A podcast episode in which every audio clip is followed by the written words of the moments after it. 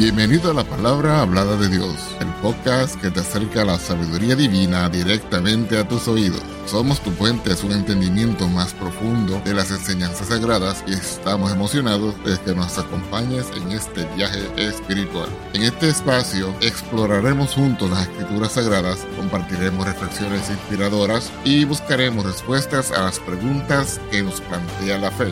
Nuestra misión es brindarte una experiencia enriquecedora y edificante donde puedas encontrar consuelo, orientación y entendimiento a través de la palabra de Dios. Si deseas conocer más acerca de nuestro podcast o acceder a recursos adicionales, visita nuestro sitio web en www.lphdd.org. Además, estamos aquí para escucharte, así que no dudes en ponerte en contacto con nosotros a través de nuestro correo electrónico, la palabra hablada de Dios gmail.com o escribiéndonos a nuestra dirección postal, la palabra hablada de Dios, apartado postal 2017 PMB 345 Las Piedras, Puerto Rico 00771. Estamos comprometidos en ser un faro de luz espiritual en tu vida, así que únete a nosotros en cada episodio mientras exploramos juntos las profundidades de la palabra de Dios. Vamos ahora al tema de esta ocasión.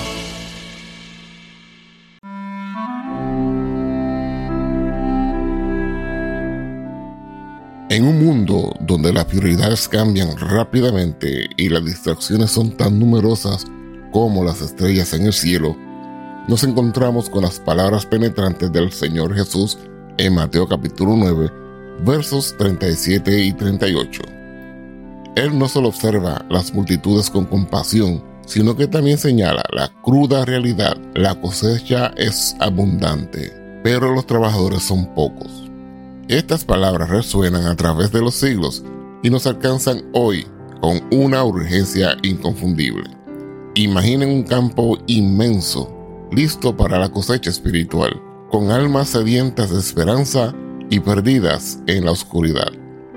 En medio de este vasto campo, el Señor Jesús nos invita a contemplar la realidad crítica, la escasez de obreros dispuestos a adentrarse en el campo de lo desconocido alcanzar a aquellos que están al borde del abismo eterno. ¿Qué hacemos con esta verdad apremiante? ¿Permanecemos indiferentes o nos sumergimos en la obra para la cual fuimos llamados? En este estudio desentrañaremos el significado profundo de las palabras del Señor Jesús, explorando conexiones con el Antiguo Testamento y extrayendo aplicaciones prácticas para la iglesia hoy, la novia de Jesucristo. Preparen sus corazones porque la cosecha espiritual clama por obreros y la llamada resuena con más fuerza que nunca. El tema para el episodio de esta ocasión es La mies es mucha y pocos los obreros. Para comprender completamente el impacto de las palabras del Señor Jesús en Mateo capítulo 9, versos 37 y 38, es esencial sumergirse en el contexto que rodea este pasaje. En el capítulo 9 de Mateo presenciamos la actividad dinámica del ministerio del Señor Jesús, caracterizado por sanidades milagrosas, confrontaciones con líderes religiosos y la proclamación del reino de Dios. Es en este escenario que el Señor Jesús muestra su compasión al ver las multitudes como ovejas sin pastor. Mateo capítulo 9, verso 36. Este simbolismo evoca imágenes del Antiguo Testamento, donde los líderes eran comparados con pastores y el pueblo con ovejas. En Ezequiel capítulo 34, por ejemplo, Dios denuncia a los líderes de Israel por no cuidar adecuadamente de su rebaño. El Señor Jesús, como el buen pastor, se compadece de las multitudes que vagan sin dirección espiritual y anhela que se les ofrezca la verdad y el amor divino. Al llegar a los versículos 37 y 38, el Señor Jesús utiliza la metáfora de la cosecha para ilustrar la oportunidad inminente de guiar a las almas perdidas hacia la verdad redentora. La cosecha que representa la llegada del reino de Dios, está lista, pero hay una carencia crucial. Los trabajadores son pocos. Aquí el Señor Jesús no solo señala la necesidad de guías espirituales, sino que también invita a la acción, a la oración persistente para que el Señor envíe más obreros a lo cosecha. Al explorar el contexto, nos sumergimos en un escenario vibrante de necesidad y oportunidad. Las multitudes anhelan dirección y el campo está preparado para la cosecha espiritual. En este trasfondo, las palabras del Señor Jesús resuenan como un llamado urgente a la acción, un recordatorio de que la obra del reino no puede esperar. La historia se despliega ante nosotros y somos desafiados a participar activamente en la redención de almas sedientas. Mateo capítulo 9, verso 37 y dice así la palabra del Señor. Entonces dice a sus discípulos, a la verdad la mies es mucha, mas los obreros pocos. En el corazón de las palabras del Señor Jesús se encuentra la metáfora evocadora de la cosecha espiritual. Imaginen un campo vasto, extendiéndose más allá de nuestro horizonte perceptible, listo para ser recolectado. Este campo simboliza la condición de la humanidad, una cosecha espiritual madura compuesta por almas sedientas de verdad, consuelo y redención. La metáfora de la cosecha nos revela la magnitud de la necesidad espiritual que rodea a cada individuo. La abundancia de la cosecha indica que hay innumerables almas ansiosas para recibir la semilla del Evangelio. Cada hijo de Dios y cada hija de Dios es parte de esta cosecha, y la riqueza espiritual que ansían está al alcance, esperando ser compartida. La cosecha espiritual no solo es abundante, sino que también está madura. La madurez implica que el tiempo propicio para la intervención divina ha llegado. La historia de cada individuo ha sido moldeada por circunstancias, experiencias y anhelos que han preparado el terreno del corazón para recibir la verdad transformadora de Cristo. Al describir la cosecha como abundante, el Señor Jesús no solo señala la necesidad espiritual del individuo, sino también la responsabilidad de la comunidad de creyentes. El cuerpo de Cristo, como instrumento de Dios en la tierra, tiene la tarea de ser instrumento en la cosecha espiritual. Es un llamado a ser testigos efectivos y portadores de la esperanza que transforma vidas. Este concepto de cosecha espiritual tiene profundas raíces en el Antiguo Testamento.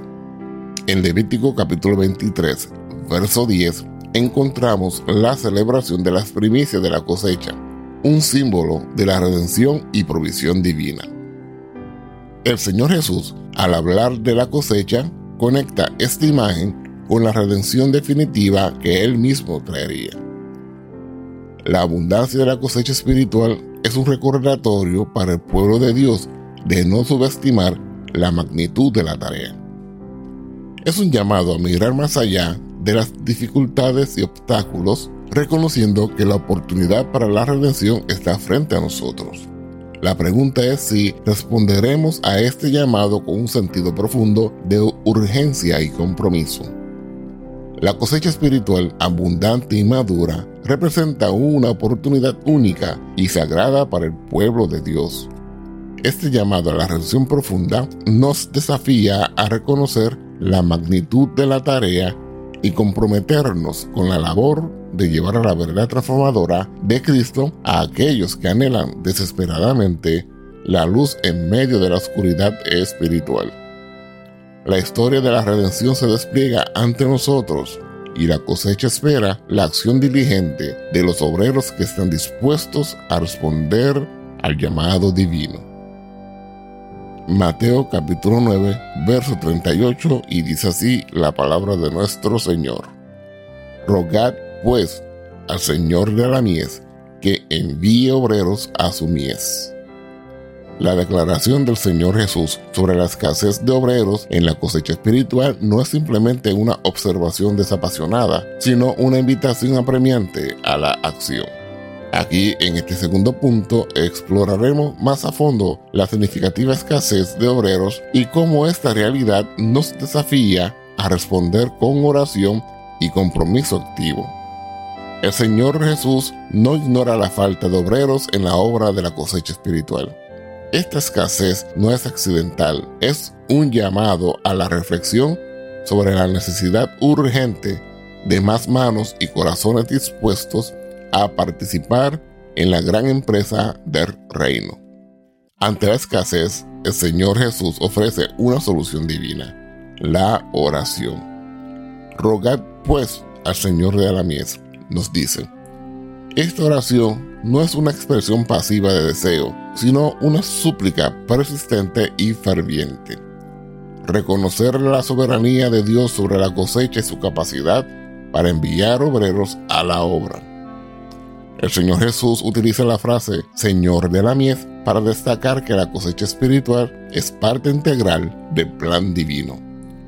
Dios no solo es dueño del campo, sino también el que tiene control soberano sobre quienes son llamados y enviados como obreros.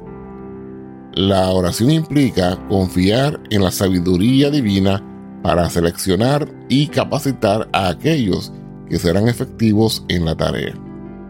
En el Antiguo Testamento vemos paralelos con líderes como Moisés e Isaías, que al ser llamados por Dios reconocieron su insuficiencia y dependencia divina. Sus respuestas no fueron simplemente afirmativas, sino que involucraron una redención total a la voluntad de Dios. El Señor Jesús, al mencionar Señor de la Mies, conecta esta idea con la tradición de líderes llamados y enviados por Dios en el Antiguo Testamento. La escasez de obreros es más que una estadística, es un desafío a la participación activa de cada seguidor de Jesucristo. La respuesta no es solo orar desde la distancia, sino también estar dispuesto a ser parte de la respuesta a esa oración. Es un llamado al valor en nuestras vidas y estar listos para decir como Isaías, heme aquí, envíame a mí. Isaías capítulo 6, verso 8. La escasez de obreros en la cosecha espiritual no es un obstáculo insuperable sino un llamado divino a la oración y la acción. El Señor Jesús nos invita a levantar nuestros ojos hacia el Señor de la mies y en lugar de lamentarnos, a comprometernos con la labor. La respuesta a la escasez no solo se encuentra en la oración persistente, sino también en la disposición activa de cada creyente a ser enviado por el Señor de la cosecha a los campos que está listo para la siega. Éxodo capítulo 3, versos 10 al 11, y dice así la palabra de nuestro Dios. Ven por tanto ahora y enviarte a Faraón para que saques a mi pueblo, los hijos de Israel, de Egipto. Entonces Moisés respondió a Dios, ¿quién soy yo para que vaya Faraón y saque de Egipto a los hijos de Israel? Vamos ahora a Isaías capítulo 6, verso 8, y dice así la palabra de nuestro Dios. Después oí la voz del Señor que decía, ¿a quién enviaré? ¿Y quién nos irá? Entonces respondí yo, heme aquí, envíame a mí.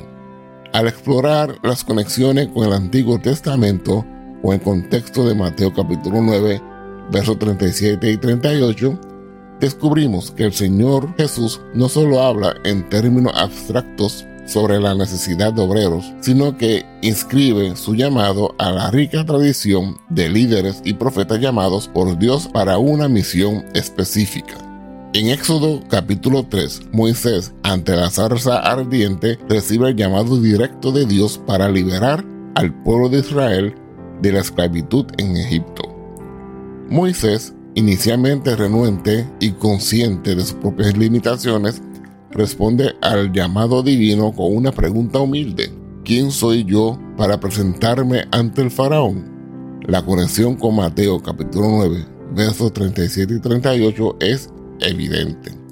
Así como Moisés fue llamado a liberar al pueblo físicamente, los discípulos y el pueblo de Dios son llamados a liberar a las almas espiritualmente, a pesar de que no nos sintamos aptos tal y como se sintió Moisés.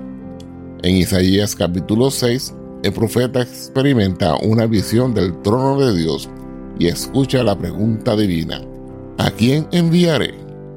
Isaías responde con valentía y entrega, heme aquí, envíame a mí, luego de ser quitada su culpa y limpio su pecado.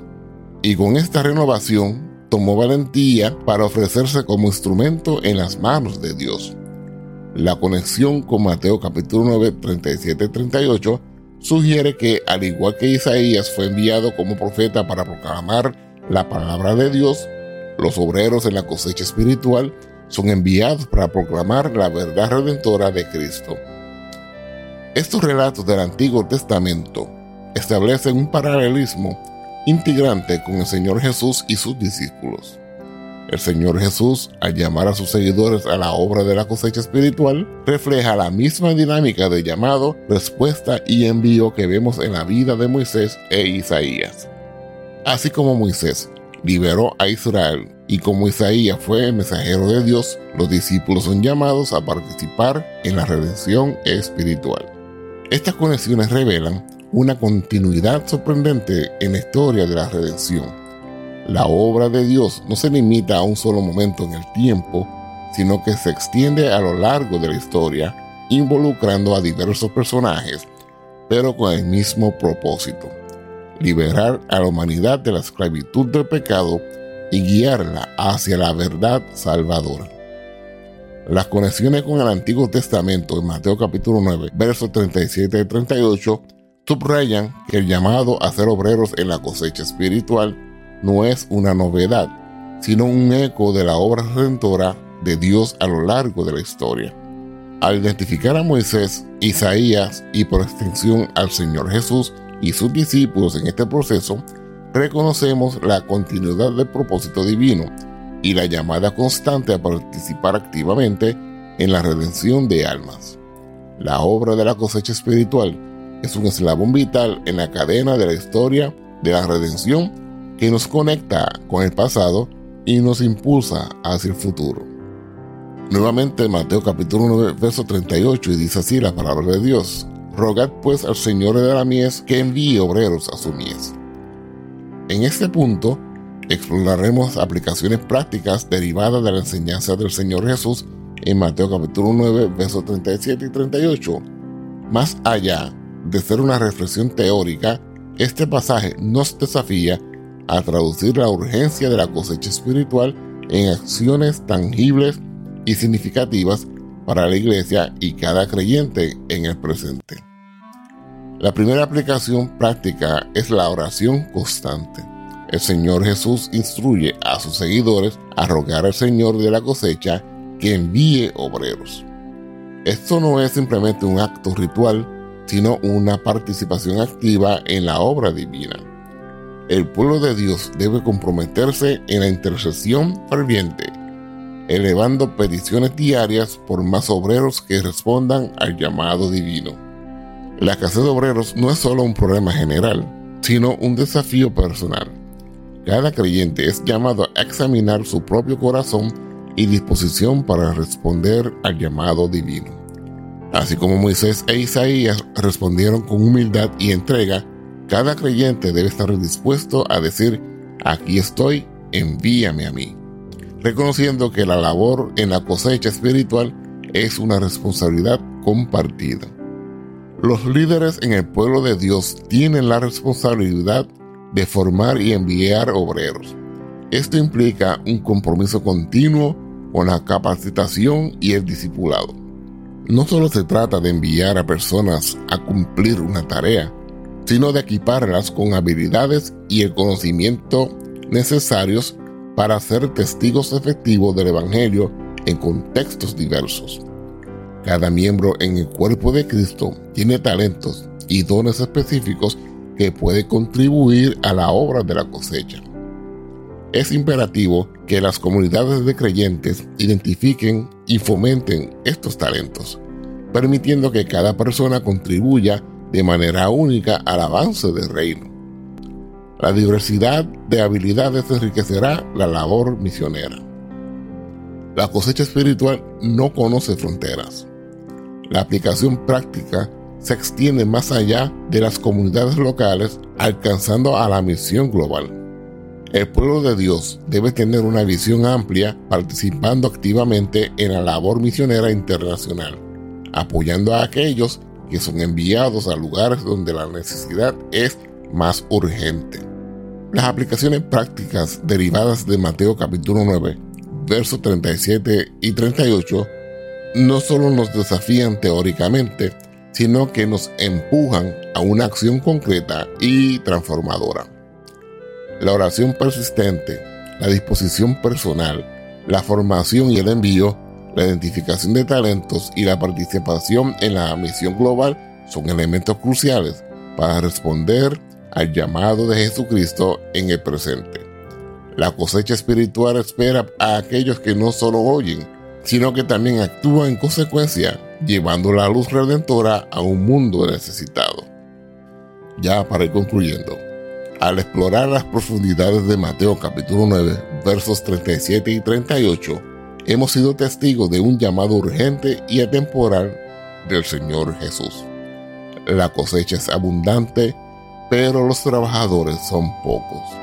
En este desafiante panorama hemos viajado a través de la historia de la redención conectando la llamada del Señor Jesús con líderes del Antiguo Testamento como Moisés e Isaías, pero este viaje no es simplemente un ejercicio académico, es una invitación divina a participar activamente en la obra de la cosecha espiritual en el presente.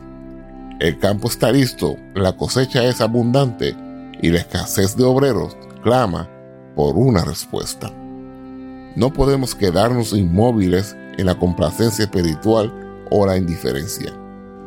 Jesucristo no nos pide simplemente que lo entendamos, sino que nos llama a ser los agentes de cambio, a ser obreros que se sumerjan en el campo listo para la ciega.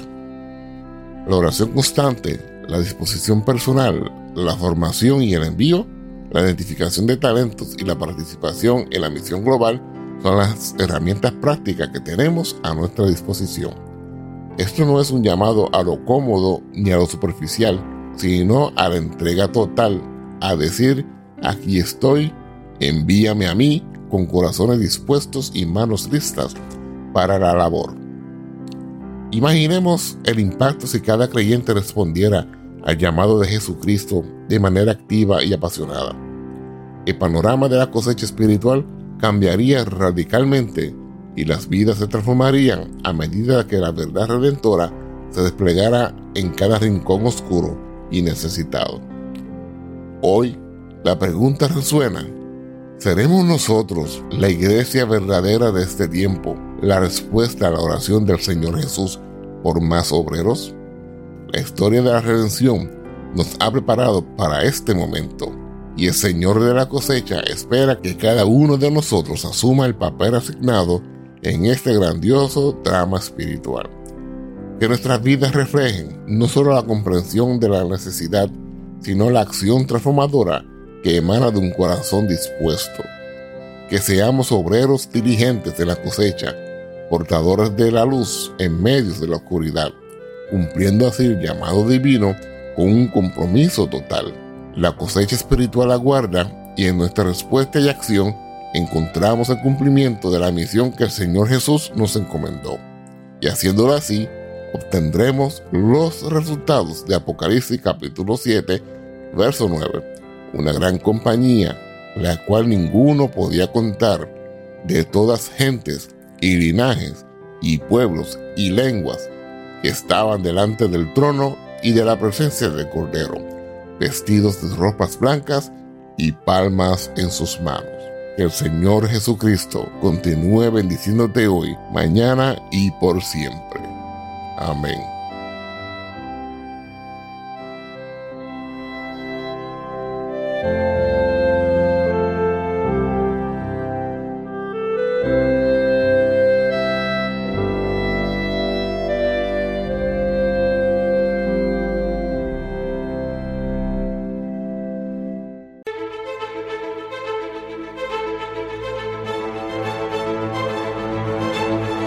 Gracias por acompañarnos en otro inspirador episodio. Esperamos que esta experiencia haya enriquecido tu espíritu y alma y que te haya acercado aún más a la sabiduría divina. Si te ha gustado lo que has escuchado, te invitamos a suscribirte a nuestro podcast y a compartirlo con amigos y familiares que también buscan el crecimiento espiritual. Tu apoyo nos ayuda a llegar a más personas y a seguir compartiendo la palabra de Dios. Recuerda que puedes acceder a más recursos y mantener contacto con nosotros a través de nuestro sitio web en www.lphdd.org. Además, estamos siempre disponibles para escucharte y responder a tus preguntas a través de nuestro correo electrónico, la palabra hablada de Dios, gmail.com o escribiéndonos a nuestra dirección postal, la palabra hablada de Dios, P.O. Box 2017 PMB 345 Las Piedras, Puerto Rico 00771. Nos despedimos con gratitud por tu sintonía y te esperamos en el próximo episodio. Que la paz, la justicia, el amor y las bendiciones de nuestro Dios te acompañen en cada paso de tu camino. Hasta la próxima en la palabra hablada de Dios. Dios te bendiga. Amén.